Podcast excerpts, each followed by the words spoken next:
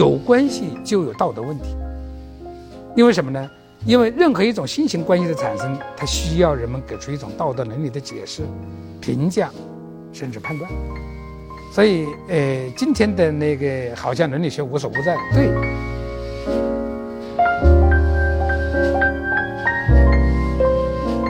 这个政治哲学，实际上是中国的哲学最缺乏，也是到了现当代社会哲学的一个。可能有很有潜力的生长点，知识生长点。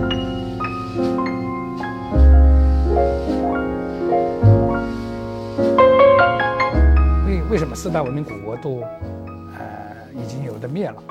就四大文明国真正绵延不绝、独存到现在就是我。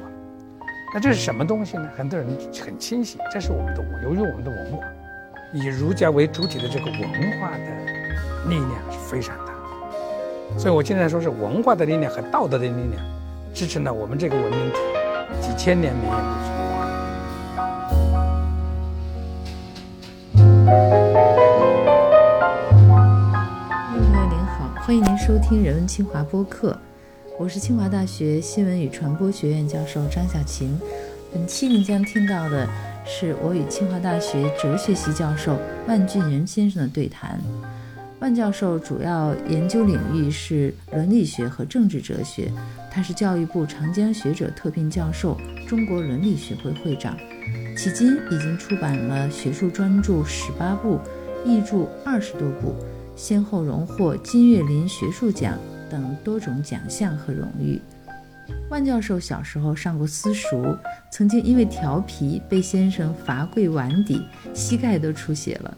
严苛的教育方式让他对先生心生恨意，但也正是这段时光让万教授与伦理学结缘。本期节目当中，您就会听到这些有趣的故事。祝您收听愉快。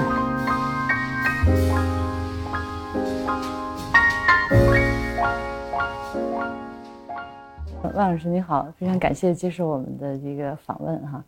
呃，您对这个伦理学的兴趣是从什么时候开始产生的？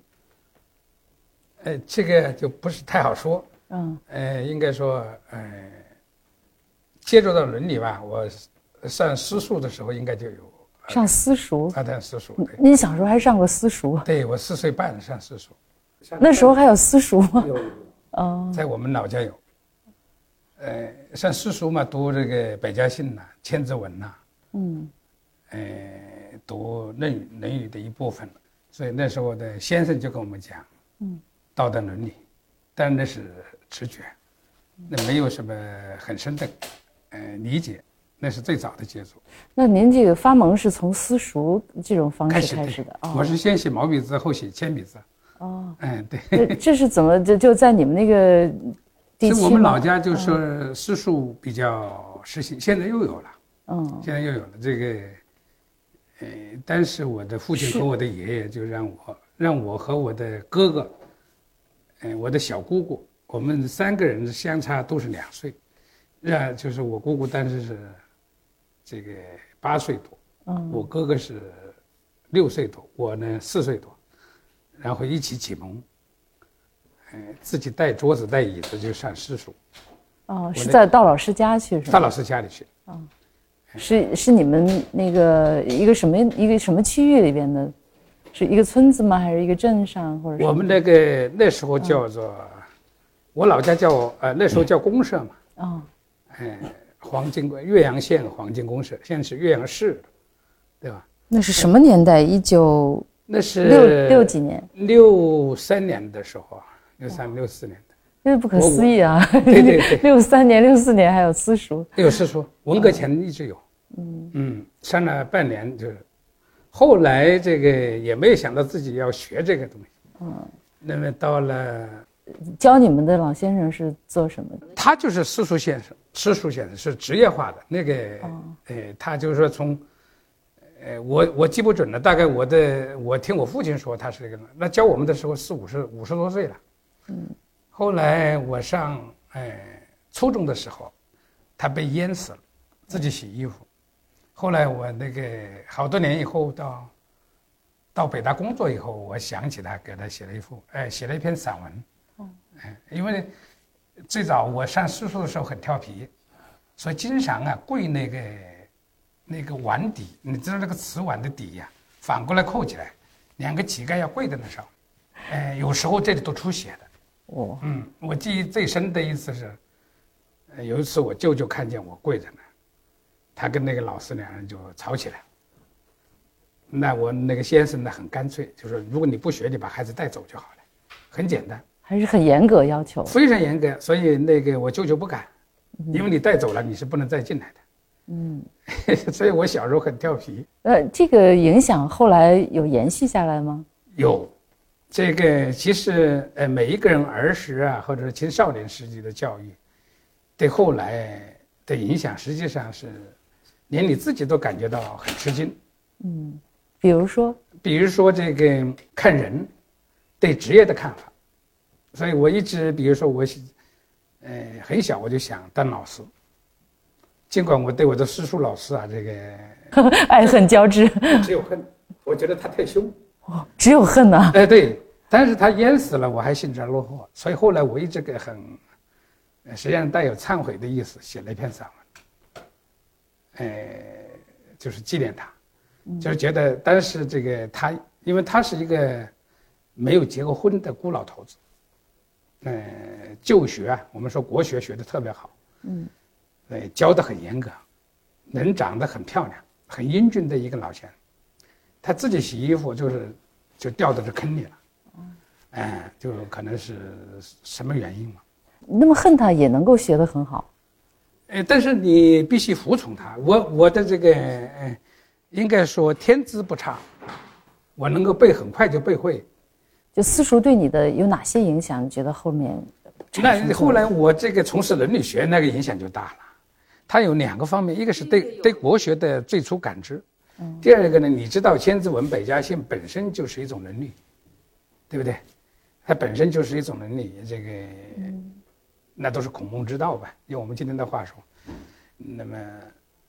我虽然是后来大学以后是从事西学，特别是现代西方伦理学研究，嗯，但是我一直对国学保持兴趣，比如说书法，嗯，我几乎没有间断过，啊，一直到现在我也，那个时候诗词歌赋，嗯，做古诗啊，做对联呐，这个，呃，应该在同龄人中间是比较出色，嗯，那时候那么小留下来的东西，后面又过了很多年之后，才应该说又接续上哈。那这个过程是怎么发生的？这过程就是因为我们我念书一直念到高中呢，应该还是比较正常的。虽然，呃，初中啊没有特别好念，因为是文革了嘛，是吧？但是高中的时候那一年是邓小平同志复出，然后呢有教育回潮嘛，叫做教育回潮，所以我的高中是考的。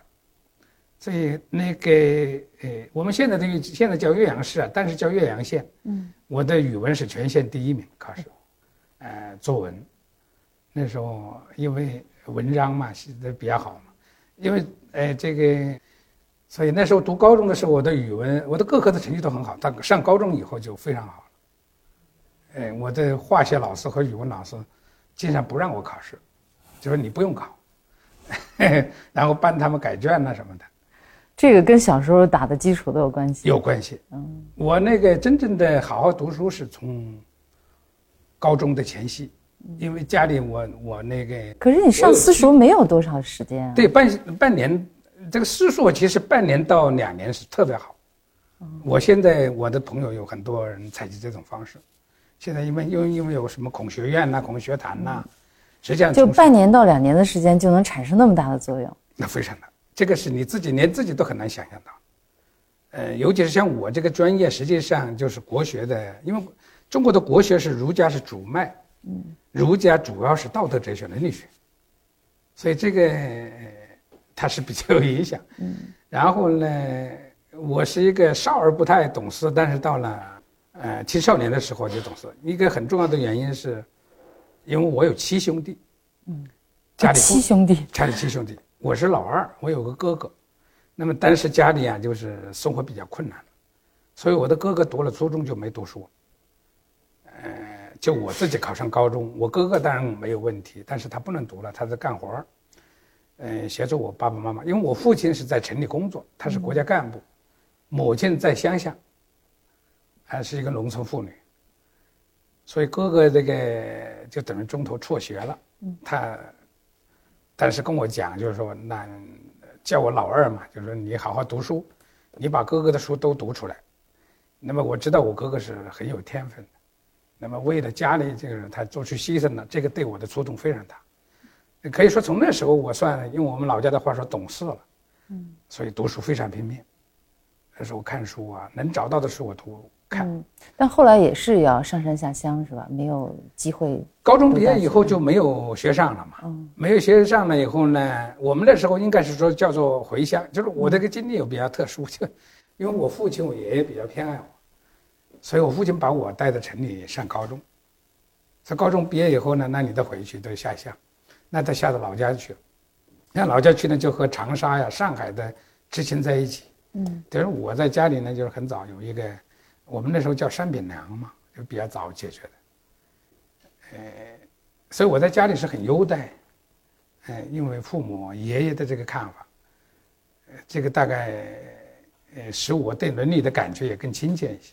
嗯，就长时间感觉到，长辈，这个兄弟同龄人是吧，都是为我，这个一直就是有一种怎么说，心里有一种感恩的心情。嗯。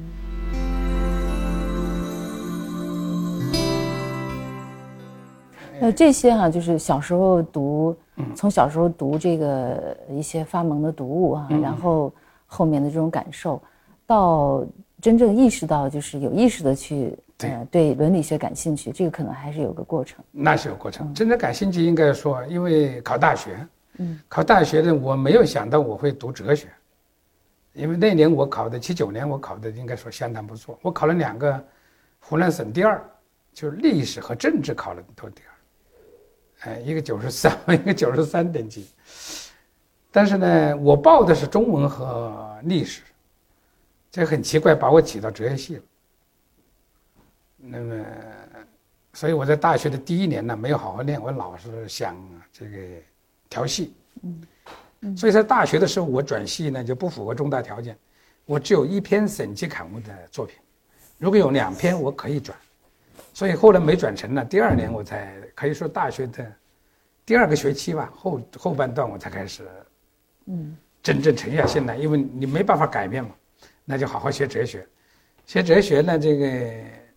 我是对西西方的东西比较感兴趣，所以在大学比在短的时间里把自己的英语提高，嗯，背词典，但是背了一本英文的那个一千八百多呃一万八千多字的那个小词典，绿色的口袋本那个，从 A 背到 Z，然后为为了学西学，为了 学西方哲学，呃，像现在的他们这些孩子一样，就是为了想出国嘛，因为你学西方的东西，肯定最终都要出国。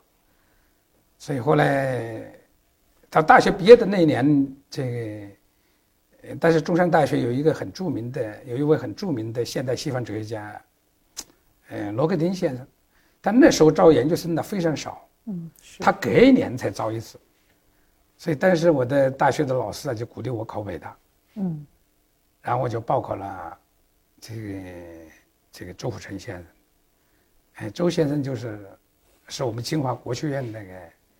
第一批研究生，他是吴宓先生的弟子，然后呢，我就考着考进了北大，他学伦理学，呃，所以也是也是冥冥之中有有某种机缘，考到北大哲学系是八三年，对八三年，那个时候就有很明确的目标要出国去学伦理学，那是一个呃，因为西学是一种呃，但是是一种时尚吧，学术时尚。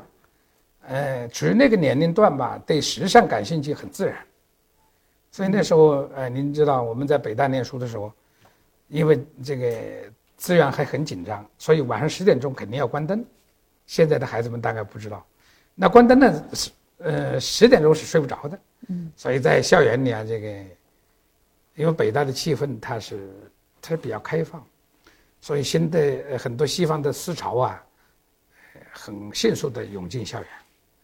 那么我们这个所以那时候晚上呢，一关灯就在躺在床上谈什么尼采啦、沙特啦、弗洛伊德啦，就是那是那时候的时髦，它是一种学术时髦，对吧？那有啊英语能力的同学呢，那时候出国是，呃，是比较积极的。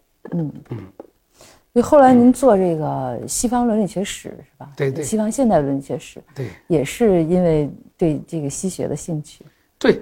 因为我在大学里对西方哲学很感兴趣，我但是，嗯，因为我的那个字写的比较好，嗯，所以我大学的老师写了一部西方伦理思想史，写的古典的，他实际上是我的导师是周先生的，呃，文革前的一本讲义的扩充，那么我帮他抄书稿，所以到到了这个北大以后，我学那个西方古典伦理学的那一部分应该是很熟了。因为我抄过两次，他那个书稿啊，先抄一遍放到出版社，出版社呢又要求改，他改了我再抄一遍，四十多万字我抄两遍，所以对整个西方从古希腊、罗马，从荷马时期一直到近代德国古典哲学的这一段，这个就记得比较清晰。哦，我听上去这个 真是下过很多硬功夫啊！小时候读这个中国古典的这些东西都是靠背的，然后。读老师的东西是靠抄的，然后读呃这个学学英语是靠背字典的，全是硬功夫。那时候就这么干，那不是我一个人，很多人这么干。如果你读西学，你没有一定的词汇量，对吧？我们那时候，比如说学英语，我们倒是比较自觉。比如说同宿舍的人，晚上关灯了以后，要求强行要求大家说英语，那不学英语呢就罚钱，比如罚三毛五毛的啊。那么大家放一个盒子，那一定要说英语，谁说了一句中文就罚款。呃，我们就用这种方法呢。后来写这个现代西方伦理学史的时候，有很多都是从原著来做的。我读了大概将近三百部原著。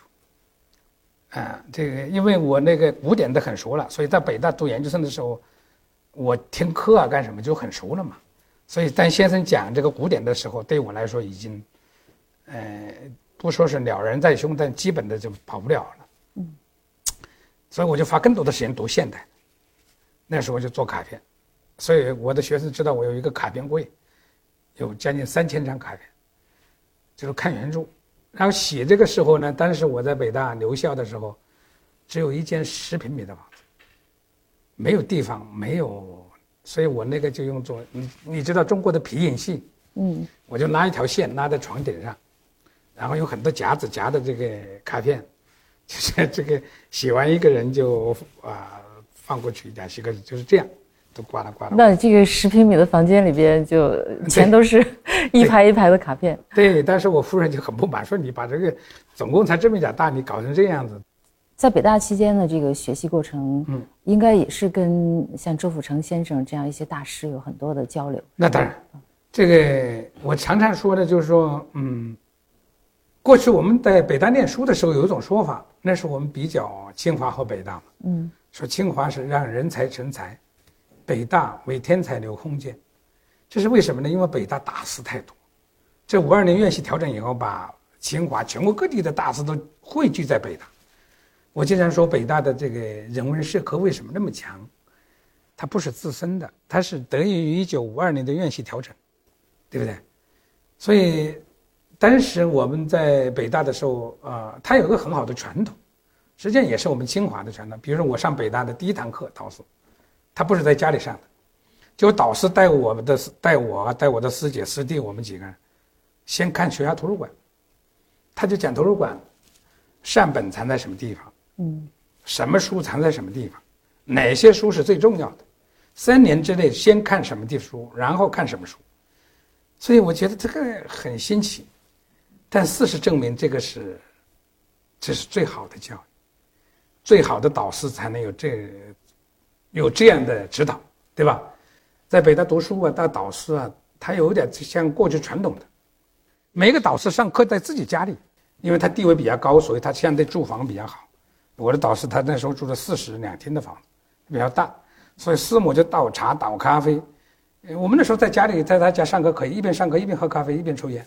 非常自由，然后每次就讨论，然后在这过程中呢，导师的第二件事，第一带图书馆，第二件就是带你拜访那些大师。但是我记得我导师带我们呃，到木樨地区拜访梁漱溟先生，那是他的老师。他说：“我要先带你们看师爷，就梁漱溟先生、冯友兰先生，对吧？这些都是呃当时的那个，就是他等于我的导师的导老师辈。而后呢，就看他的童年，比如朱光潜先生。有时候那时候冯先生呢，或张大年先生，或者是这个朱光潜先生他们开的课，在家里开的，那导师会跟我们打电话，让我们去旁听。”所以我也听到很多，像那陈岱孙先生那时候搞经济学的，那我的先生说一定要去拜访陈岱孙先生。我说我们学伦理学跟经济学没什么关系，他说这跟这个学科没有关系，但是跟学术、跟做学人如何做学人有关系。他就带我们看这些大家大事，这个对我们影响非常大。哎，到什么程度呢？就是说我们那个时代。比如我那时候八十年代初在北大念书，如果我们在三角地或者在北大任何地方看到陈岱孙，或者看到冯友兰先生从这里走过，拄着拐杖正在散步或者，所有的学生不仅是我，会停住脚步站着，注视他们，直到他们走到我们看不见了，我们才动。就那时候大家对大师的敬仰是，那是发自内心的，那比现在的呃明星粉丝要要疯狂的多，我感觉是这样。叫高山仰止，高山仰止，尽心尽职，这个，所以这样的一个氛围吧，对自己的学问，它是，它是有熏陶的。那你现在带学生也会沿用这样一些办法吗？有很多，当然沿用。嗯，比如说跟那个跟我的弟子们经常在一起喝喝咖啡，对吧？我经常在我的门内念念书，我有个规矩，就是说，在他们毕业之前，任何时候，呃，都是我安排，我买单。毕业以后我就不管，对吧？哎，我就跟他这么说。那么这是一个传统，呃，喜欢跟他们咖啡谈，嗯，有很多东西。我从北大九九年来到清华的时候，我给当时的校领导提的第一个意见是说，呃，你清华要恢复哲学系，最好最好先办一个咖啡馆，因为没有咖啡就没有哲学。他是他们这么说，所以你看现在，呃呃，这个咱们学校内的咖啡馆多，越来越多，对吧？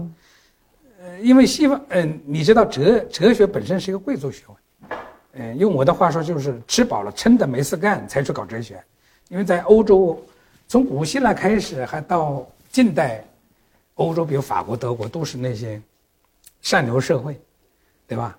没事干了就办沙龙、诗社啊、哲学啦这些东西，呃，就就我们现在的话说叫王高雅，那么他呢需要什么呢？需要一个 talking。就是要跟人家聊天，嗯，同道之间，啊，论敌之间，就是要谈，呃，就在这样的，就是因为哲学就是不断的反驳与回应，在这个过程中，所谓我们说辩证法，辩证法这个词是什么意思？它就是对话的意思，叫 dialectic，dialect，dialectic 就是什么意思？dial 就是对话嘛，dialogue，对不对？然后后面是语言，就是话语。Negative 是话语的意思，所以他没有对话就没有哲学。呃，这个反正我们老一辈的很多东西在我的身上，所以我通常比如说呃，我指导的论文，我比如说我指导他们论文，我一定是从第一个字改到最后一个字。我不像有的导师看看大致可以，大致期 OK 可以，所以连那个文献索引，连你的脚注我都得看。嗯，呃，因为这个是。我们的先生是这么干的。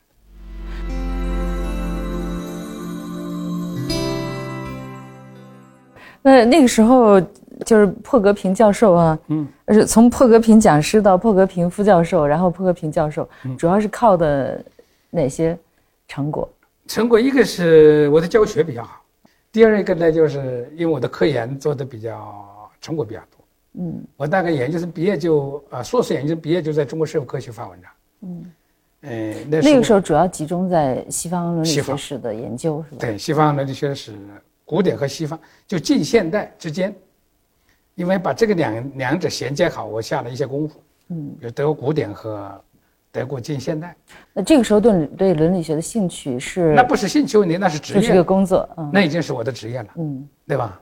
那我就说我这个人呢，就是说你你没办法，我觉得这是天命，对吧？没办法换换专业，那我就得把它做好。嗯。那这个阶段从伦理学的这个研究当中，你的嗯最主要的发现和你觉得它能够嗯对未来产生很大影响的部分，那个时候的感受是什么？呃，两个方面，嗯，一个方面呢，就是觉得现在西方的很多思想家提出的很多问题，对于当时的中国社会来说是全新的，啊，比如说像存在主义，像精神分析，其实过去我们从来没有呃，我举个例子可以证明这些东西的影响，比如大家都知道有一位作家叫张贤亮，嗯，对吧？他写一篇小说的时候，实际上很多东西直接就沿用了。像沙特的存在主义，对吧？你是自由的，你可以选择，你不选择也是一种选择。这样的语言，哲学语言直接进入他的小说。那么另外一方面呢，哎，就是说，当我去比较深入的研究西方现代伦理的时候，就发现了西方现代社会自身的毛病。嗯，呃，可以这样说，我很早意识到了西方现代性模式的内在的缺陷。因为，比如像存在主义、像精神分析，都是二战以后产生的。那么很多的东西，西方人呢是善于自我批评和自我反省。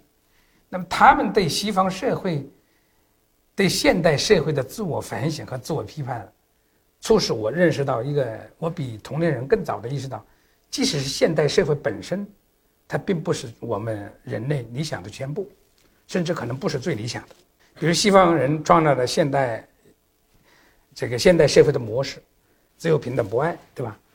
然而很奇怪的是，现代化国家内部爆发了两次人类历史上罕见的世界大战，呃，残害了那么多人的生命。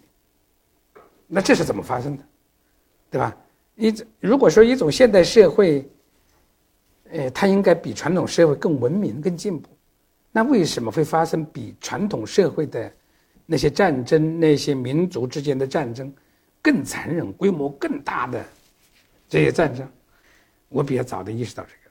所以学界很多朋友，包括一些学生，你也会感觉到，觉得我这个人，哎，越研究西方，研究的越多，反而思想越保守，这是他们的感觉。就从伦理学本身哈获得的这个，在研究当中所获得的乐趣，主要是来自哪些方面？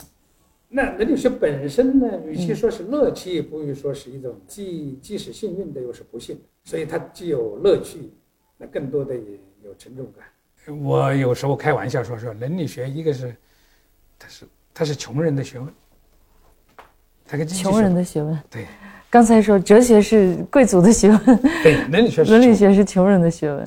这怎么讲？最贴近人们的日常生活，嗯，日常人伦。但在现代社会，伦理学就是。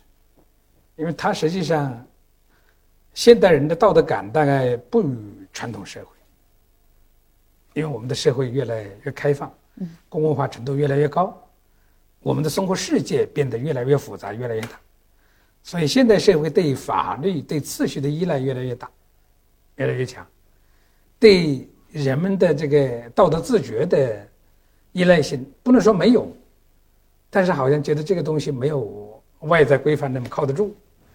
所以这个，呃，人们的道德修炼吧，大概不与传统社会，这是我的感觉。嗯。所以一方面呢，你觉得这个社会是需要道德的，现代人实际上很稀缺这个东西，因此你的研究，呃，虽然从学术上来说，它可能不是一个时髦的科学，不是一个热门科学，但它是一个这个社会真正内在需要的学科。嗯。所以你的研究是有价值的。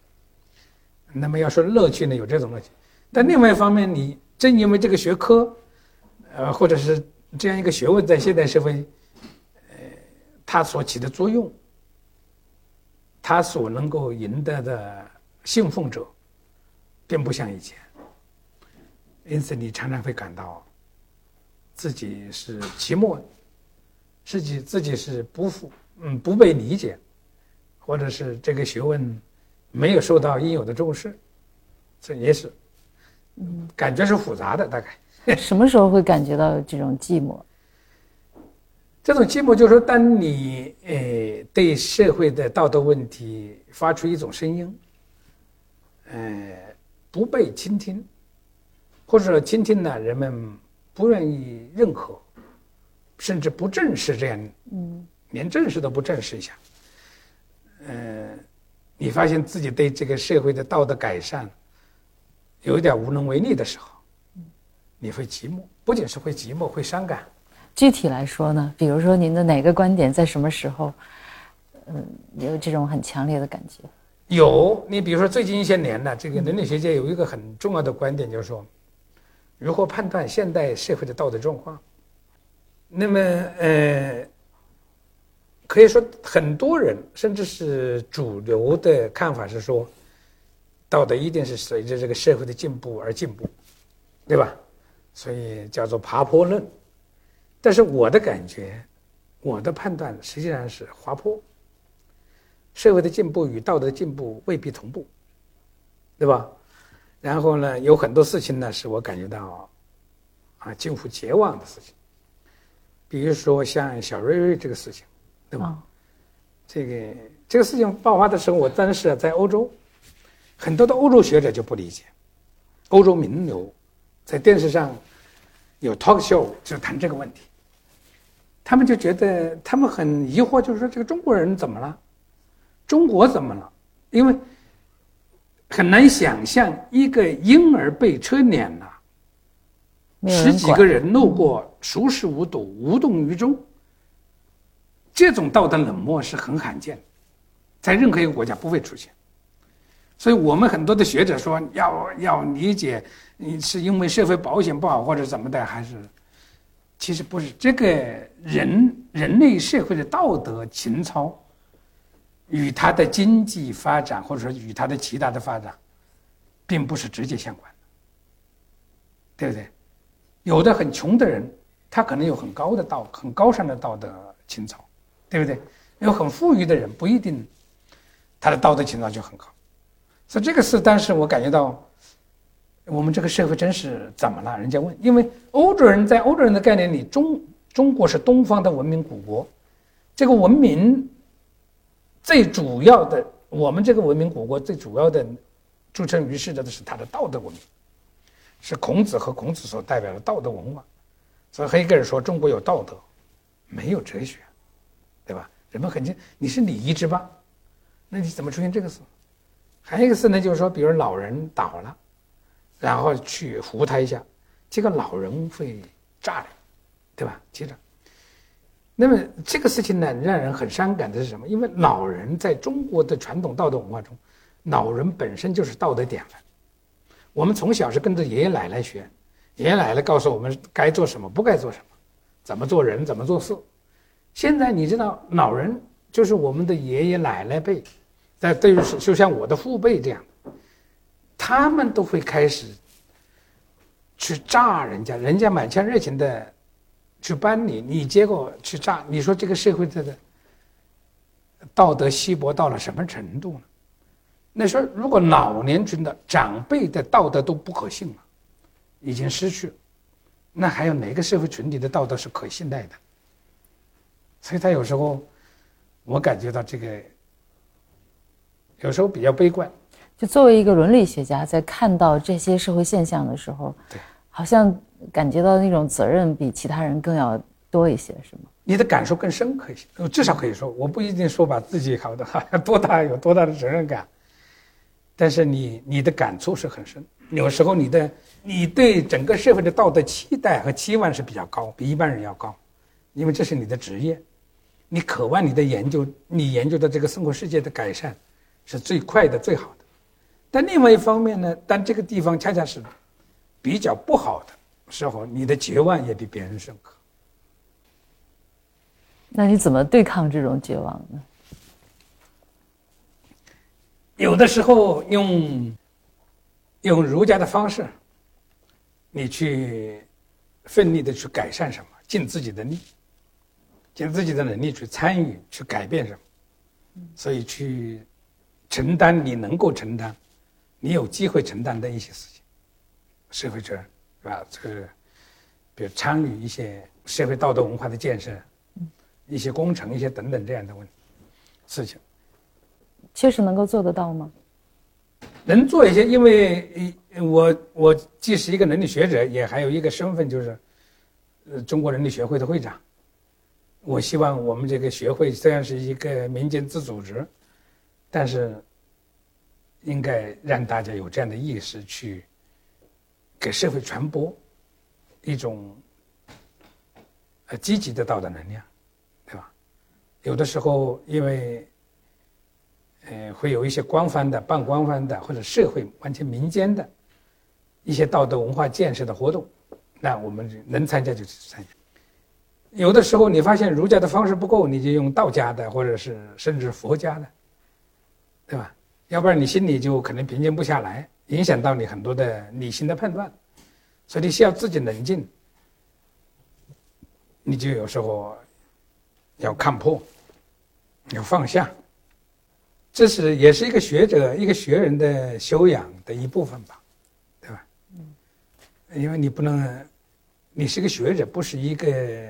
呃，我自己说，经常跟 跟我的弟子说，我说我似乎不再年轻，对吧？过去我在北大也是一个指点江山啊，啊，激扬文字的人，但现在呢，可能这些方式不是已经不是我，呃，所习惯的方式了。我习惯可能有另外一种方式，人到中年，那可能多几分成熟，是吧？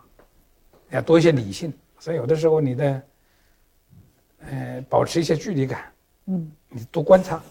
多想，就不再直接去战斗的意思是吗？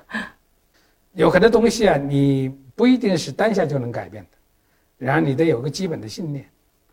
我一直对，就是对我们这样一个民族、这样一个文明，五千年能够绵延不绝，它一定是有什么东西比别的文明体要更更富有生命力。为为什么四大文明古国都？呃，已经有的灭了，这四大文明国真正绵延不绝、独存到现在就是我们。那这是什么东西呢？很多人很清晰，这是我们的文，由于我们的文化，以儒家为主体的这个文化的力量是非常大。所以我经常说是文化的力量和道德的力量支撑了我们这个文明体几千年绵延不绝。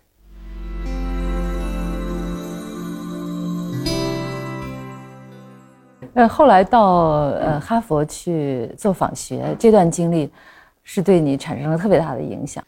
我到哈佛去，那个这是一种竞争型的一种基金呢。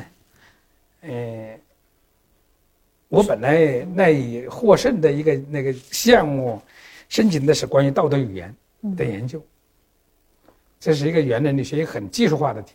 但去了以后，我发现，呃，哈佛哲学系啊，这个。差不多有半数的教授，而且是最著名的教授们，嗯，都在做哲政治哲学。九二九三年的时候啊，他是十七个 faculty，一多半在做政治哲学。但是就有我的那个指导老师，像罗尔斯，啊，洛奇克，很多人。那么刚好呢，这个这个有时候是学术机缘的，因为我去了以后，所以我到那里以后呢，我就要求啊改变研究计划，就不做道德语言研究了，我想做政治哲学。那个基金会，哈佛研究基金会非常开明，说万，我们给你提供基金是说你是作为一个优秀的学者、青年学者，我们提供这些钱，你在哈佛你觉得什么好，你就研究什么好了，我们不限定。哎呀，这给我很高。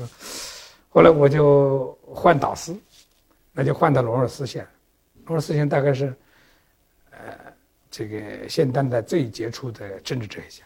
你到哈佛的时候是带着什么样的期待去的？哎，这个既明确又不明确。我这个人一辈子是什么呢？就是我经常跟别人说，我是一个最好的学习者。这一点我有信心，就是我读书啊，会读书啊，喜欢读书，喜欢学习，对吧？我所以我的座右铭是：学习是学习者的第一美德。这个爱好啊，这种特点就使得我崇拜名校，崇拜名师，到现在是这样。我这一辈子不能没有导师，即使我现在已经是导师，那我还得找老师。所以我这个呃，这也是一种追逐吧，也是一种这个。所以我呢就是拜名师，然后拜了名师以后呢，因为哈呃这个哈佛当时罗尔是最有名的教授，他当时正义论是全世界风靡全球的，所以。我去的那一年呢，刚好呢，他的第二本书叫《政治自由主义》出版。呃，我陪他到，因为那个书是哥伦比亚大学出版社出版，我陪他到纽约去参加一个小型座谈会，然后回来的时候坐火车，他就说：“哇，你有没有兴趣把我这个书翻译成中文？”我说：“除非你，那我说只要你帮我起到 copyright 版权，我就能够做这个，而且我决定一个人做。”他说：“这么好的书你一个人做？”我说：“对，我一个人做。”我说：“因为你的这一论翻译成中译本的嗯的时候是三个人都是合译的，那里面的风格不统一。”因为您的书是经典，所以我说我一个人做，后来就是翻译他的书，然后呢，从那时候起，我意识到了，这个政治哲学，实际上是中国的哲学，最缺乏的，也是到了现当代社会哲学的一个可能有很有潜力的生长点，知识生长点。那政治哲学和你原来的研究领域之间的关系是什么？政治和道德实际上是孪生兄妹的，嗯，呃，就像道德与和法律一样，对吧？它是两手，一个是看得见，一个看不见。因为在古希腊，比如亚里士多德进行学科分类的时候，嗯，他就这么分的。他说伦理学是研究个人的小善的，就你一个人你怎么成为一个完善者，你怎么完善你的人生；而政治学是研究城邦大善的，国家之善。所以他们两人实际上是这样一种关系，大善与小善的关系。嗯，所以在亚里士多德认为政治哲学高于伦理学。那我们国家呢，因为文革的影响啊，这个就没有开这个政治哲学这个课。嗯，以前是没有的，所以，呃，清华应该是最早开政治哲学这个课程的大学。我和我们系有另外一个老师，就是丹尼贝尔，贝丹林，外籍。所以很早我就把他引进来，他就是做这个的。嗯。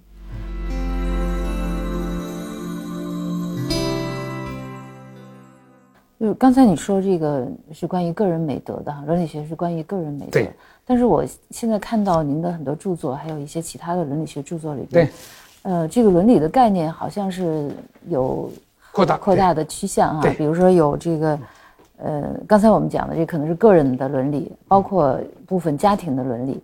但现在，比如说有经济伦理、有环境伦理、有这个呃制度伦理、还有政治伦理这样一些，就这些东西和传统的伦理学之间的关系是什么呢？这是学科本身的演化。嗯，因为全国伦理学，呃，伦理学呢，过去在传统伦理呢，主要是研究个人美德，嗯，修身养性，但是呢，它实际上有内外两个方面，所以既有规范伦理学，也有美德伦理学。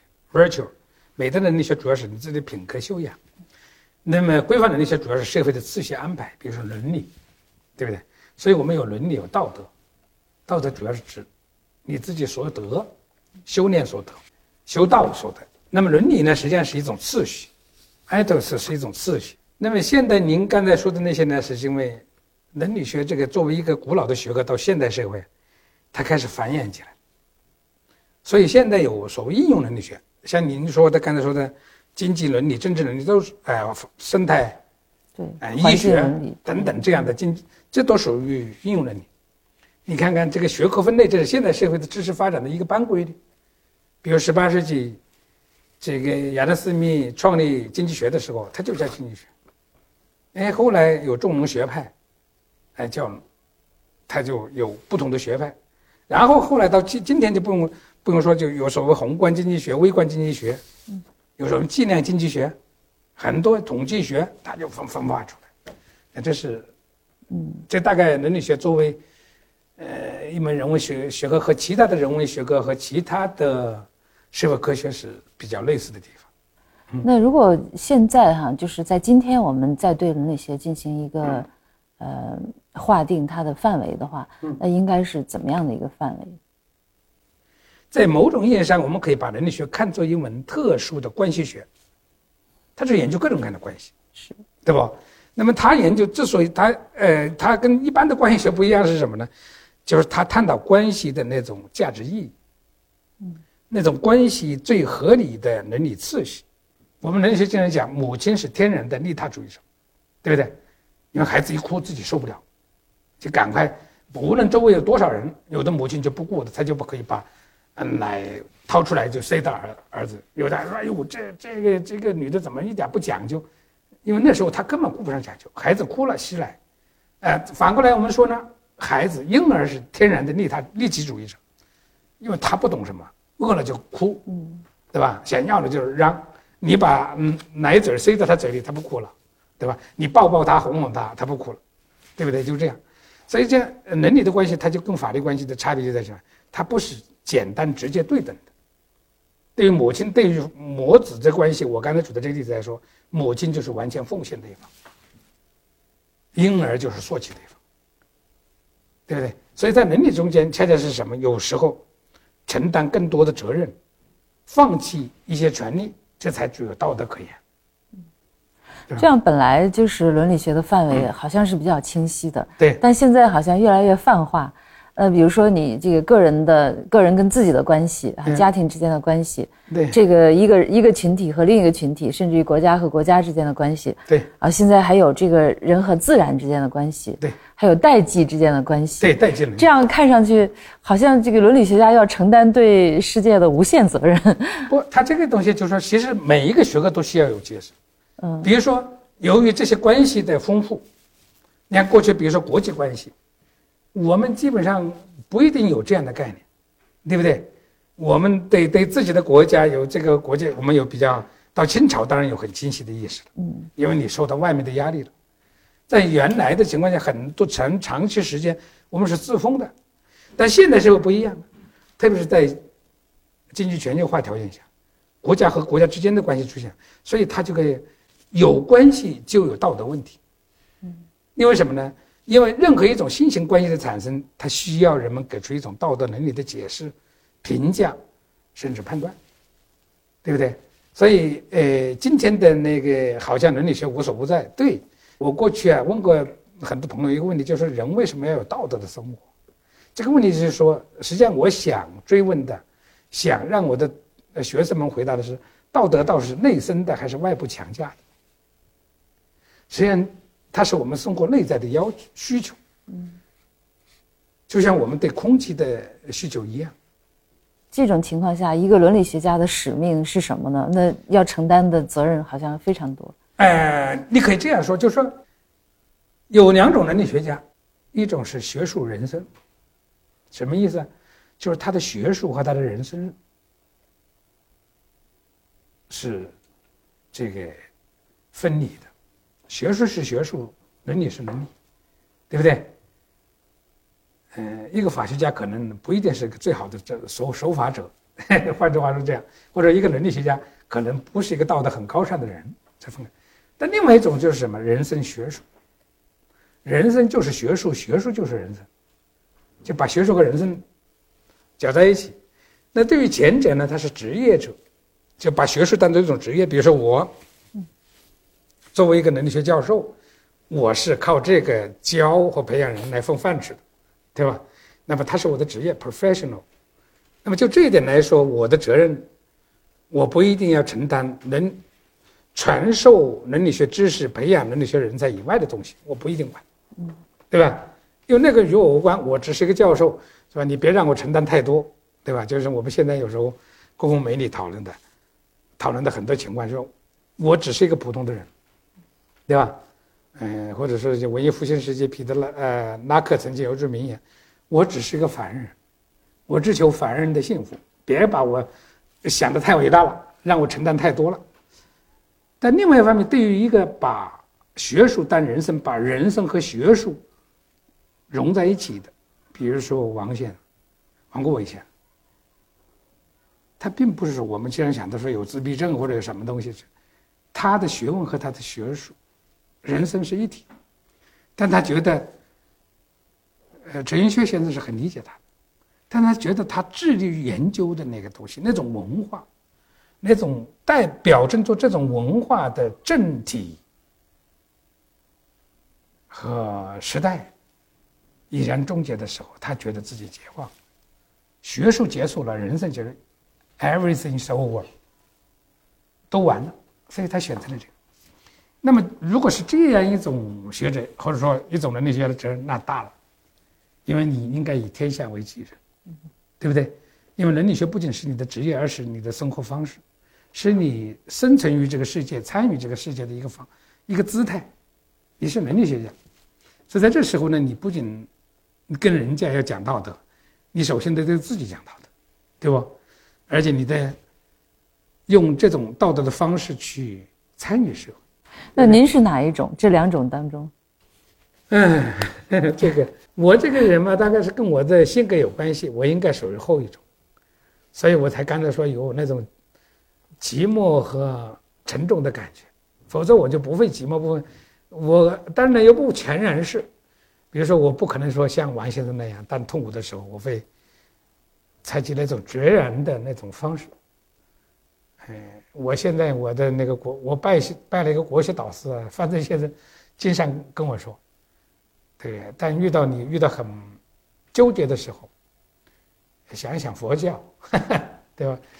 嗯，他前不久还跟我提两个字叫放下，理性和认识。那刚才提到的所有的这些文化，基督教文化、伊斯兰文化，包括中国的这个儒家文化，呃，这些文化当中的那些呃有交集的地方，有可能成为一个人类伦理的这个基本内核吗？就大家都共同承认的一些东西，我只能这么说，就是希望他这样，hope so。但是呢，因为文化的交集呀，就是不同文化之间的遭遇啊，呃，交集啊，它是一个非常复杂的问题。嗯，呃，这个需要好多条件，因为即使说你用同样的语言解释同样一个事情，但是你在内心的理解，在你的文化理解，在你的文化语境中间，也可能是不一样。嗯，对不对？因为还有很多，比如说宽容，我们都欲求每一种文化传统都应该有宽容的这样一种姿态，对吧？或者把宽容作为一个呃人类多元文化的一个基本价值。但是有不同的理解宽容，哎，比如说儒家的宽容啊，君子不计小人过，这也是一种宽容，有积极的，有消极的，在基督教里面也这样，对不对？打我的左脸，我把右脸伸过去。嗯，呃，那么这个宽容到底在什么意义上的宽容？是有原则的宽容，还是无原则的重宽容？嗯，我们经常说，在核心的价值层面，人们应该是有相似的，或者是能够分享一些共识。嗯，比如大家都说自由比奴役好，对吧？所以不需要奴役，咱们都需要自由。平等比不平等，比剥削要好，比压迫要好。OK，那我们都要追求公正比不公正要好。这个我们可以这么说，但是到底究竟什么是公正，什么是平等？哎，那是平均主义的平等，还是一种合理的安排就算平等？多劳多得，不劳不得是一种好的平等，对不对？刚才我们讲到了这个，就伦理学家的使命。从您个人的使命来说，您自己觉得要往哪个方向去？最终，呃，最终我还是要做回伦理学家。嗯，哎，最后我要做呃关于生命伦理。晚年的时候，我想我，呃，如果有足够丰富的人生阅历，我就可以对这些问题有一些感悟。你知道，学问的东西有很多东西从理论推出来，你可以逻辑的推出；有很多东西你必须悟出来，嗯，对吧？因为黑格尔说，一个小孩说盐是咸的，与一个老者说盐是咸的，同样的这个判断，它的含义是不一样，对不对？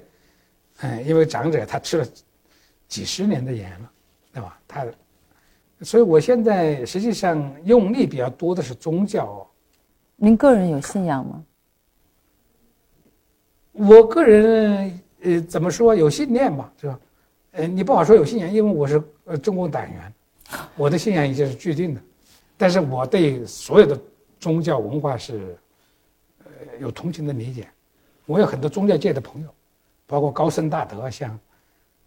星云大师啊，这些都是包括呃 这个雍和宫的那个胡喇嘛啊什么的，嗯，我经常跟他们讨论问题，嗯，包括这个广化寺的一些大和尚，我经常跟他们讨论讨论一些问题，很有意思。讨论什么？有很多问题，就是说，包括我自己的一些心情啊，一些想法想不通的，无非是求指点、求交流，对吧？求理解，嗯，因为。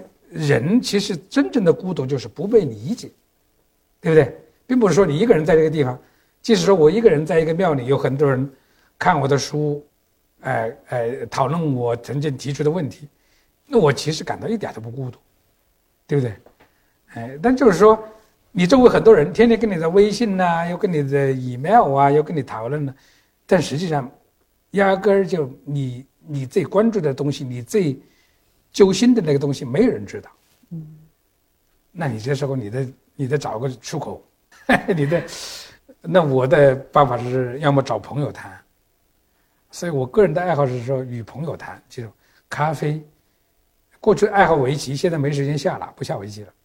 就咖啡与友人谈，然后看偶尔看看 NBA。